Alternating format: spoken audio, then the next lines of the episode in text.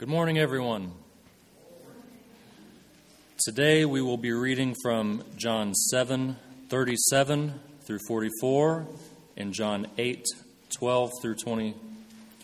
This can be found in the Pew Bible, page 893, or the following Jesus Bible, page 1149. On the last day of the feast, the great day, Jesus stood up and cried out, If anyone thirsts, let him come to me and drink. Whoever believes in me, as the scripture has said, out of his heart will flow rivers of living water. Now, this he said about the Spirit, whom those who believed in him were to receive. For as yet the Spirit had not been given, because Jesus was not yet glorified. When they heard these things, some of the people said, This really is the prophet. Others said, This is the Christ. But some said, Is the Christ to come from Galilee? Has not the Scripture said,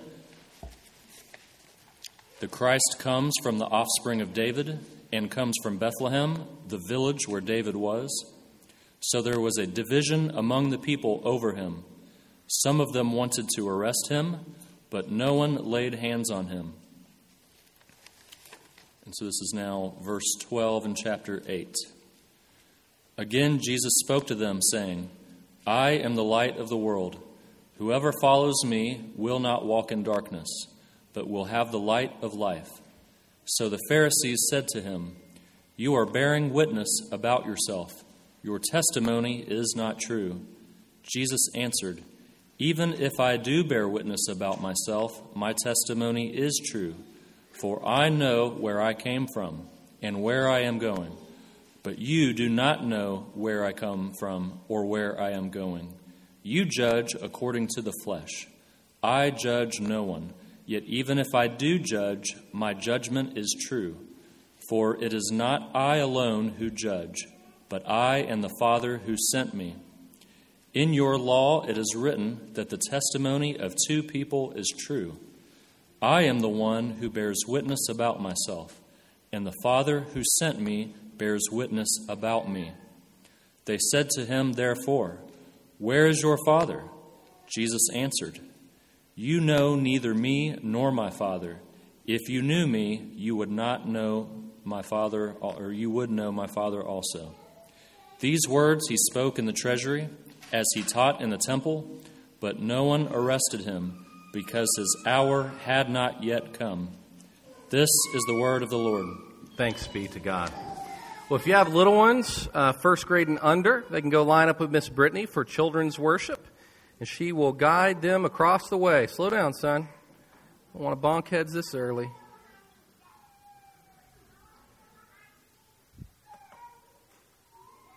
See if this is going to work.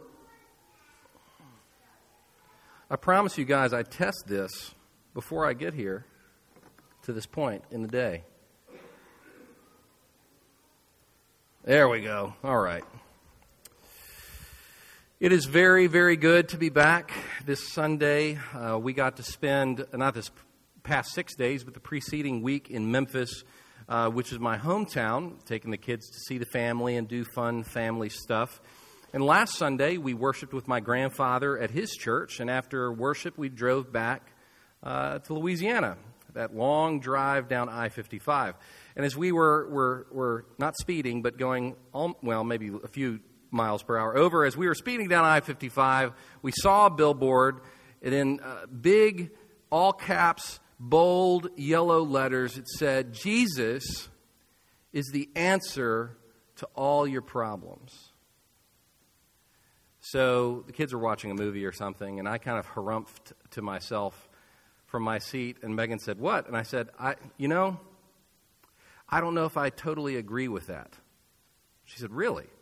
I said, I don't know what they mean by that. There's no context. And so, without knowing context, I don't know what they actually mean by that billboard. I would agree with that statement in some ways, but there are other ways that I, I, I, wouldn't. What do you think they mean by this? Is what my wife has to put up with on a daily basis. Conveniently, today's text gets to the heart of those questions. Our reading today is from John chapters 7 and 8, when the people of Israel were, were celebrating the Feast of Booths. Last time, two weeks ago, I said that, and some people thought I said the Feast of Booze, like whiskey. No, it's B O O T H S, the Feast of Booths. No doubt they drank some wine at the feast, but it was not the Feast of Booze. What was this feast all about? The Feast of Booths happened at the harvest time. So, end of September, beginning of October, Israel has reaped all of their summer crops. And all the people of Israel, this was the, the biggest festival of the year. All the people of Israel would go on pilgrimage to, to Jerusalem, and there they would celebrate the harvest that God had given. This feast was commanded for Israel back in Leviticus chapter 23. All right, Chris, you get to be my clicker today. Sorry, man. Oh, he's not even in here. I'll click. That's fine. I'll stretch. In Leviticus 23, it says, Speak to the people of Israel, saying, on the 15th day of this seventh month, their calendar doesn't line up with ours. And for seven days is the Feast of Booths to Yahweh. On the 15th day of the seventh month, when you've gathered in the produce of the land, you shall celebrate the feast of Yahweh seven days. On the first day shall be a solemn rest, and on the eighth day shall be a solemn rest. And you shall take on the first day the fruit of splendid trees, branches of palm trees, and boughs of leafy trees, and willows of the brooks, and you shall rejoice before Yahweh your God seven days. You shall celebrate it as a feast to Yahweh for seven days in the year. It is a statute forever throughout your generations. You shall celebrate it in the seventh month. You shall dwell in booths for seven days. All native Israelites shall dwell in booths that your generations may know that when, the, when I made the people of Israel dwell in booths, when I brought them out of the land of Egypt, I am Yahweh your God. So at the time of the harvest, Israel had six days of feasting and celebration. It really was a big party full of food, song, dance, lights, wine, and those six days were bookended on either side by two solemn Sabbath days of rest and worship. But for the first seven of those eight days, the people of Israel camped out. I guess it was seven nights. They camped out in these booths, these tents that were made from all of these different branches. And all of this was a reenactment of Israel in the wilderness. How they lived in tents for a very long time. God had saved them from Israel and they were going to live with them. And in the wilderness, God provided for them. So this was a, a kind of a a reenactment, a, a, a, corporate reenactment of God's provision for Israel in the wilderness at the harvest time. As God had provided for them then, He had provided for them now. Well, as the feast continued through the generations, other traditions got attached to it. Like, you know, the church hasn't always done an Advent candle or Advent wreath, they got attached to it along the way, right? We didn't always give gifts at Christmas. That was a tradition that got added along the way. So, also with the, with the Feast of Booths, as it was celebrated through the centuries, other traditions got attached to it. And one of them was a tradition of ceremonial water pouring. And one commentator describes it this way He says, On each of the seven days of the feast, a priest drew water from the pool of Siloam in a golden flagon and brought it in procession to the temple with the joyful sounding of the trumpet. There the water was poured into a bowl beside the altar, from which a tube took it to the base of the altar. Now, on the seventh day of the feast, which was the great climactic day of the feast, instead of a golden flagon, they would actually fill a golden barrel from the pool of Siloam. And they would take it in procession with great celebration, and there they would place it in the temple. They would dip water from it that day so that they could take water from it on the Sabbath day. So they weren't carrying a, bear, a burden through Jerusalem on the Sabbath day. Now, where did this water ritual come from? So Israel didn't just come up with this because it sounded cool or fun. Jewish rabbis in the Jewish Mishnah report that the tradition was derived from Isaiah chapter 12. Well, what's Isaiah 12? Isaiah 12 is a text of hope.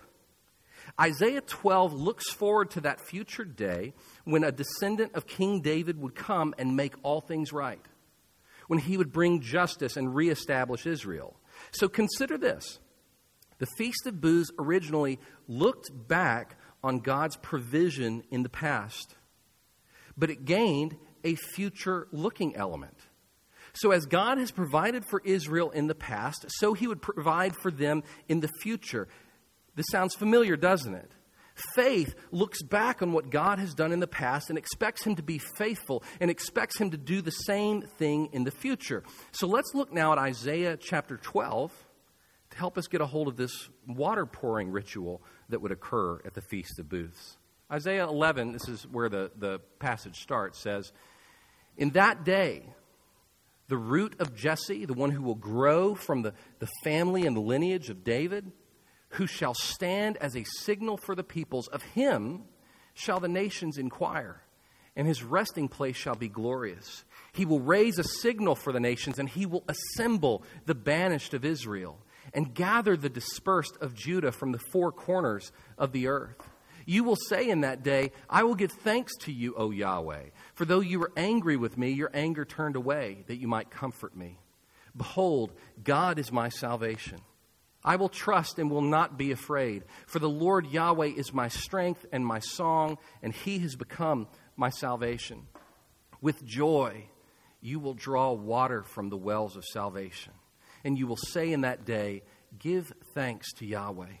Call upon his name. Make known his deeds among the peoples. Proclaim that his name is exalted.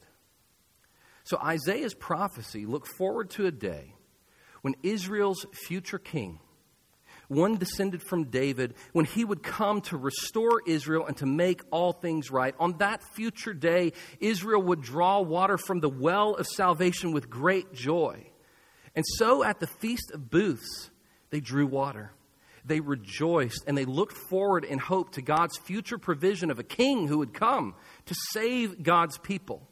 So they remembered what God had done in the past, they, the provision He had had in the past. They celebrated the provision they had in the present, but they looked forward to a day when a king would come who would give them the greatest provision ever. But I want you to imagine the people who made the long journey to Jerusalem for this celebration. They did it year after year after year. And they knew as they went up to Jerusalem that the sights and the sounds would be gripping, the celebration and joy would be over the top. But still, in the middle of it all, you find real people like you and me who traveled from far away with their families to participate. And when they arrived and participated in the tent building, in the feasting, the processions and parades and traditions, it's almost like a play, right? They became participants in this reenactment of the past and this imaginative representation of a hopeful future. And what did that do? The Feast of Booths helped the ordinary person to orient their story and their needs in the greater history spanning story and provision of God. So, as they celebrated and participated in, in, these events, each individual found their own story. With its challenges and problems, the individual found themselves enveloped and surrounded and defined by these two other events. God's provision for Israel in the past and in the future when God would provide in the final commencement of all things. The individual remembered that Israel's story was their story, and truly Israel's story is our story too. This is the purpose of liturgy. This is the purpose of worship. This is the purpose of a church calendar and a lot of the things that we do to remind us that our story is a part of a much broader story, that Israel's story is ours. And so, in the great feast each year, people remembered God's past provision in the wilderness between Egypt and the promised land. They celebrated how God had presently provided for their needs in the harvest, and they looked forward to God's future provision of all things made right. But consider this you've gone to Christmas worship services before, you've gone to Easter parties. You've been a part of celebrations that were loaded with these promises and these remembrances. And when you go, you've even come here this morning for this reenactment. And when we go, we bring with us trouble. We bring with us trials. And the people who came up to this festival were no different. They had real lives and real problems. Some of them went up for a harvest festival when, in fact, their harvest had been poor. They went to celebrate God's provision in the past and in the present, but they felt quite unprovided for. Times were hard, money was tight, food was scarce. Others went to the feast to celebrate the day when God would make all things right, but they knew very deeply that things were not right. They knew their own sin, their own brokenness. They carried with them the, the, the, burden of broken promises, broken relationships, guilt, and shame because of bad choices made. Others walked that long road to Jerusalem, and it finally gave them, them some time to think because they had hard decisions ahead of them for themselves and for their families that were too high and too hard for them. So all these people come with their problems and their challenges, and what do they expect? They expect the familiar liturgy. And when they get to Jerusalem, the, the, the, liturgy and the traditions, the rituals were there. The water is on the move. The lights are blazing. Celebration is happening. But there was something else this time. In fact, there was someone else. They come expecting the ordinary liturgy and rituals, but instead, Jesus of Nazareth shows up at this feast. And in the middle of it all, on the great day when the golden barrel is being taken in procession to the temple, on that day, Jesus makes some bold, wild statements. And what did he say to them? Look at chapter 7, verse 37. On the last day of the feast, the great day, Jesus stood up and cried out, If anyone thirsts, let him come to me and drink. Whoever believes in me, as the scripture has said, out of his heart will flow rivers of living water. Now, chapter 8, verse 12. Again, Jesus spoke to them, saying, I am the light of the world. Whoever follows me will not walk in darkness, but will have the light of life. You see what Jesus is doing here? First, he's pointing the events of the feast at himself the water, the lights, the provision, the celebration. I am greater than all of these. In fact, I am the fulfillment of all these things. The king for whom you are looking, I am here. It is me. So Jesus shows up on the great and climactic day of the feast, and he, he makes it all about himself. But his statements do more than that. He's not just applying the, the feast to himself and saying that it's all about him. He's talking to the individuals. He's speaking to their thirst, to their need, to their darkness, to their confusion, to their pain. So they come expecting a familiar story, a familiar ritual, an ancient liturgy, and who do they meet there but Jesus? And with all these people gathered to hear of God's past and future provision, Jesus offers to satisfy the needs of those who will trust and follow him. Jesus says, Are you thirsty? Believe in me, and you'll have an unending water within you. Are you wandering in darkness? Follow me, and you'll have the light of life. Whatever your need is, Jesus offers to meet it and to meet that need fully, permanently, forever. And so we're back to the billboard on I 55. Jesus offers to answer all their questions, to be the solution to all their problems. But what does he mean by it? How does he intend to do it? And definitely more importantly for you, have you experienced it? Has Jesus done this for you? Maybe you came this morning expecting a familiar liturgy, the old story, and some promises made for the future. But you've never met Jesus. and you've never had Him meet your deepest needs.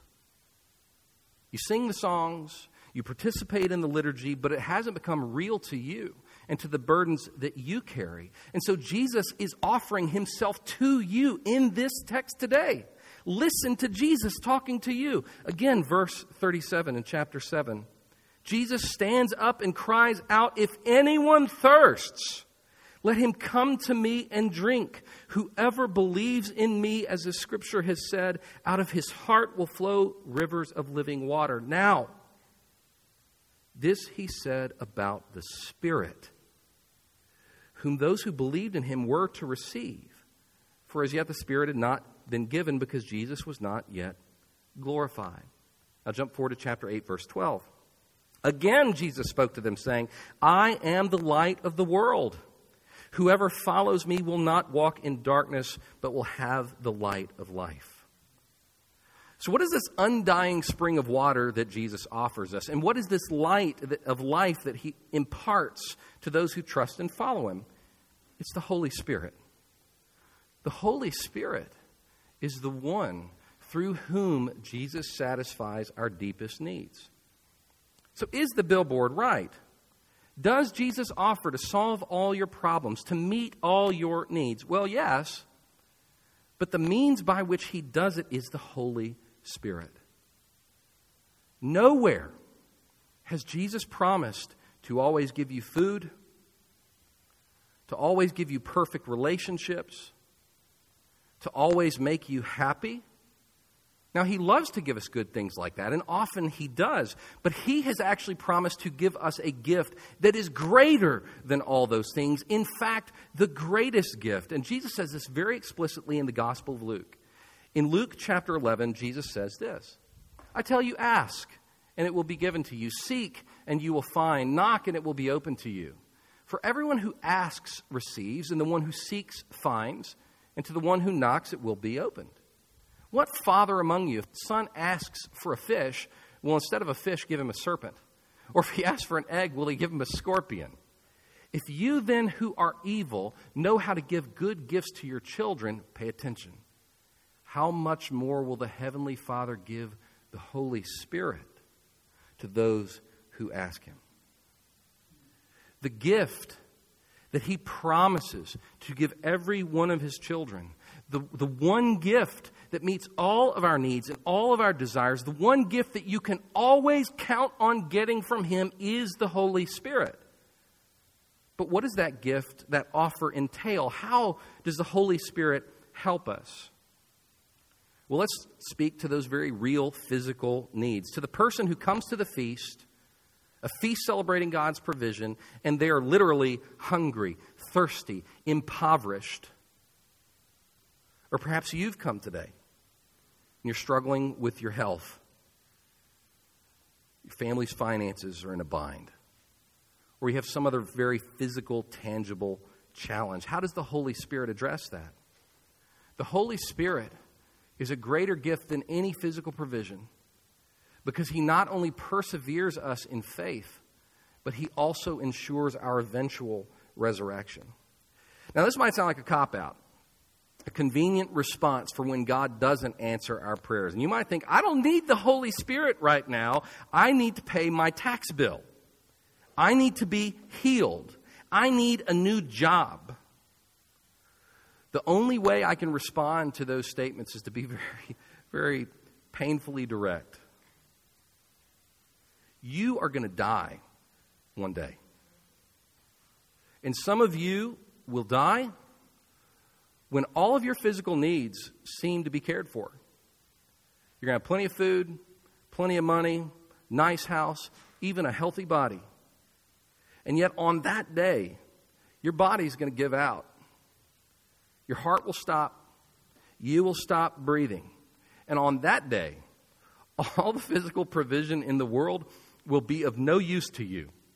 So even if God does completely heal you today, and even if He does provide for every physical, physical need that you have today, if He answers all of your prayers exactly how you ask Him to, that day is still coming. You will still die. And what do you need on that day? The Holy Spirit. Why? What does He do? And how does He help us? Well, first of all, the Holy Spirit gets you that day in one piece spiritually. That's what Paul's getting at in Ephesians chapter 1 when he says that the Holy Spirit is a seal and a guarantee of our inheritance in this life. We will all struggle. We will all doubt. We will all suffer. We will all sin. But the Holy Spirit is the one who keeps us believing. He's the one who keeps moving us forward. He is the one who disciplines us and draws us to Jesus. He's the one who keeps us together on the path of following Christ. So the Holy Spirit guides us and disciplines us and encourages us and builds us up and gets us to that day of death. He is like water and light. He refreshes us, He guides us and shows us the path. But second, Paul tells us in Romans chapter 8 that the indwelling Spirit is the one who assures us that we will be raised from the dead one day. So, what confidence do I have that on the day I die, I'm not going to stay dead forever? What confidence do I have that when Jesus comes back, I'm coming out of that grave? The assurance and confidence that I have is this I can look back in my life and see the ministry of the Holy Spirit. I can see Him convicting me of my sin, calling me back to trust Jesus, growing me, challenging me, humbling me, comforting me, feeding me. Again, He's like water and light. Stated in a different way, the Holy Spirit transforms us from the inside out so that we have a life worth living. It's interesting how Jesus talks about the water and light in our text. Look again at verse 38. Whoever believes in me, as the scripture has said, I'm going to take a drink of water. Out of his heart will flow rivers of living water. Where's the water coming from? Heart, right. So it's coming from within. And where's it going? out. That's right. Thank you very much. Jesus offers something that is internal, but has an unending external effect.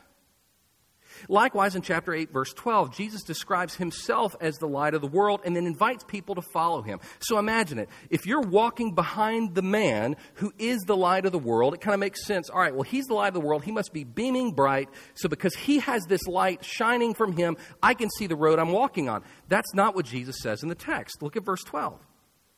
Again, Jesus spoke to them, saying, I am the light of the world. Whoever follows me will not walk in the darkness of light. Why? Because they will have the light of life. He says, if you follow me, you will have the light of life. You will possess it. In other words, the light that Jesus has will become your own light. Again, I think in verse 12, and you could disagree with me, I think he's talking about the Holy Spirit here too. The same spirit that Jesus had is given to Christians, and He is like a never ending spring of water, and He is also a light for us. So, what is Jesus saying at the great feast? He's saying, in the past, God provided for you in the wilderness. He gave you food and booths in which to live. And one day, all of God's people will be reunited all things will be made right. You're going to have every need, every need you have is going to be met on that day. But what about now? Now, I'm offering you provision. Jesus says, if you trust me and if you follow me, I'm going to give you the Holy Spirit. And this Holy Spirit will not only carry you to your day of death, He will carry you beyond death so that you see that great day of salvation that Isaiah told you about. And more than that, He will transform your life now. So if you trust me and follow me, I will give you the life that you were made for. The life that deep down you really want. So Jesus doesn't promise to give us everything we want or everything we think we need. In the resurrection, every single need we have will be met. But today, he promises to transform us and to give us a life worth having. So here's the question If you were given the choice between a comfortable life and the good life, which one would you choose? If you were given the choice between an enjoyable life and a life worthy of emulation, which would you choose? Following Jesus isn't the easy life, but it's the life that you were made for. Following Jesus doesn't mean unabated happiness and freedom from every boundary, but it does mean knowing God, having deep joy and living with purpose and intention and eternal value. And the Holy Spirit is the one who does all of this in us. He transforms us from the inside out so that we live life in the light of Christ, so that we may walk in the way of Jesus, satisfied by Him. So I hope you're asking, how can I have that? How can I have this Holy Spirit? And how can He do this work in me? How do we enjoy the benefits of having the Holy Spirit whom Jesus offers us? Well, first, if you openly profess faith in Jesus, and if you can see evidence of the Holy Spirit convicting you of sin, growing your love for God, calling you to repent and obey, then take comfort, you've got Him. You have the indwelling presence of the Spirit. All of these things are the work of the Spirit in us.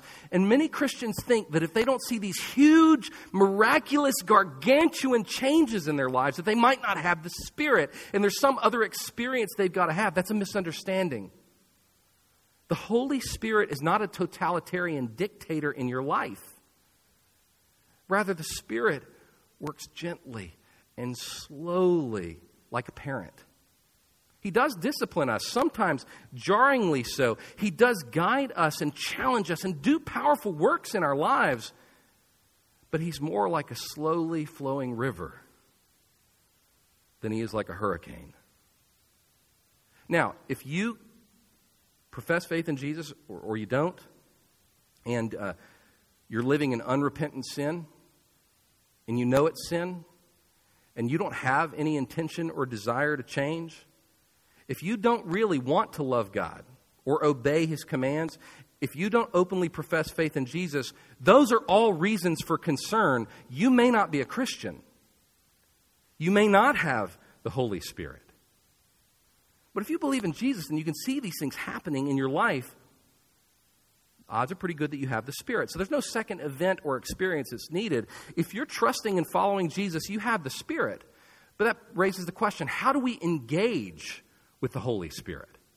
How do we drink that water? How do we live in that light? There you go. Most evidently and ordinarily, the Spirit directs our paths through prayerful contemplation of the Scriptures. The Spirit affirms His direction. So we read the Scriptures and we think He's guiding us, and then He affirms His direction to us through words of wisdom from other Spirit filled people. And the Spirit also meets many of our needs through those same spirit filled people.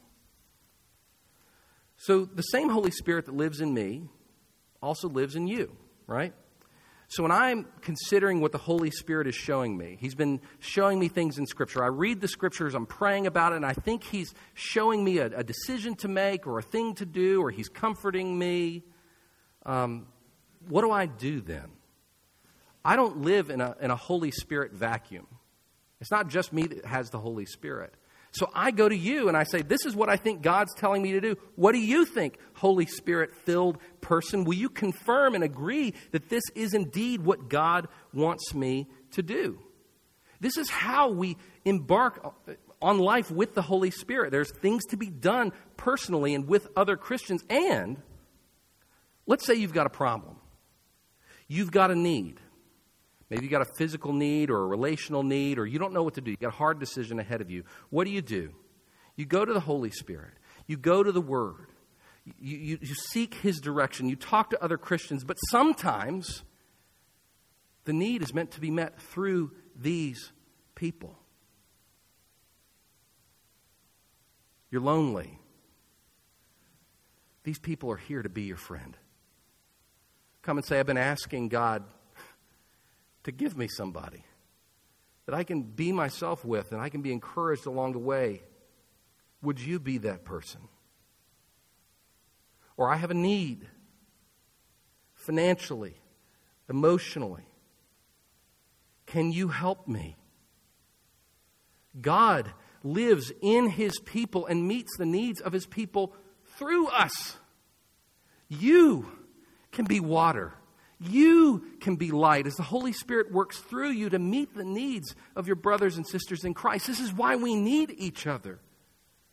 We're not meant to be doing this alone. We're meant to be doing this together. So as we engage with the Holy Spirit in the scriptures, as we engage with the Holy Spirit in conversation just living life together, the Holy Spirit ministers to us. He refreshes us and He guides us on the path. And in all of this and more, the Holy Spirit carries us through all the ups and downs of this life, even through death to eternity. Jesus offered all of this to the people at the festival on that great day. But he offers it to you too. The billboard is right. Jesus does answer all your questions. He is the solution to all your problems. But the means by which He meets our needs is the Holy Spirit. So, do you have the Holy Spirit? Do you trust Jesus? Do you follow Him? And if you do, are you taking advantage of the benefits of the Holy Spirit that He has given? If not, avail yourself of His never ending waters. Walk in His light. Drink from the Word. Pray, give your concerns to Him. Ask your brothers and sisters for the wisdom of God and for the provision of God. Take advantage of the benefits of the Holy Spirit that was given to all who trust and follow Jesus. Let's pray. Father, we thank you for the gift of the Holy Spirit. He is the one who perseveres us from the moment we first believe the gospel until the day we meet Jesus. And so, Lord, I want to pray for those who are here, if there is any who has never trusted Christ, that today they would run to you. In the middle of all the signs and seals and celebration and joy, that they would run past it all to you, Jesus, and that they would receive the gift of your Holy Spirit. And Lord, for those who are here who have the Spirit, but have grieved him, have ignored him, and have not taken advantage of these benefits. Holy Spirit, grow their hunger, their thirst. May the darkness around them seem pitch black, that they may come to the waters and drink, that they may come to the light and be illuminated. Holy Spirit, transform them. We trust you. We thank you. It's in the name of Jesus we pray. Amen.